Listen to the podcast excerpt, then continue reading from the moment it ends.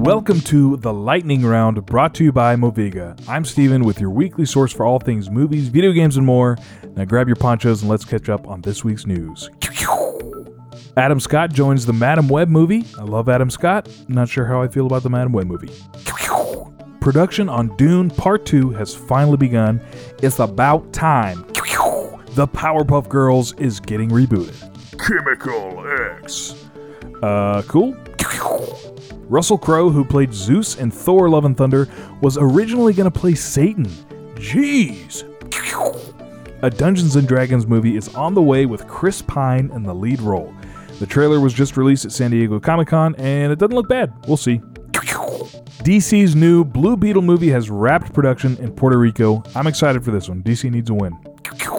Christopher Nolan's new Oppenheimer movie just released a poster, and he's still using the same font for all his titles. Top Gun Maverick has passed Avengers at the box office with $623.8 million. Take that, Mickey Rourke. Let's talk some game news. Another game delay. The new Avatar game, Frontiers of Pandora, will now release in 2023. Bummer, but what are you to do? Discord integration is finally coming to Xbox. Sick. Stray released this past week, which is a game where you play as a cat in a cyberpunk world.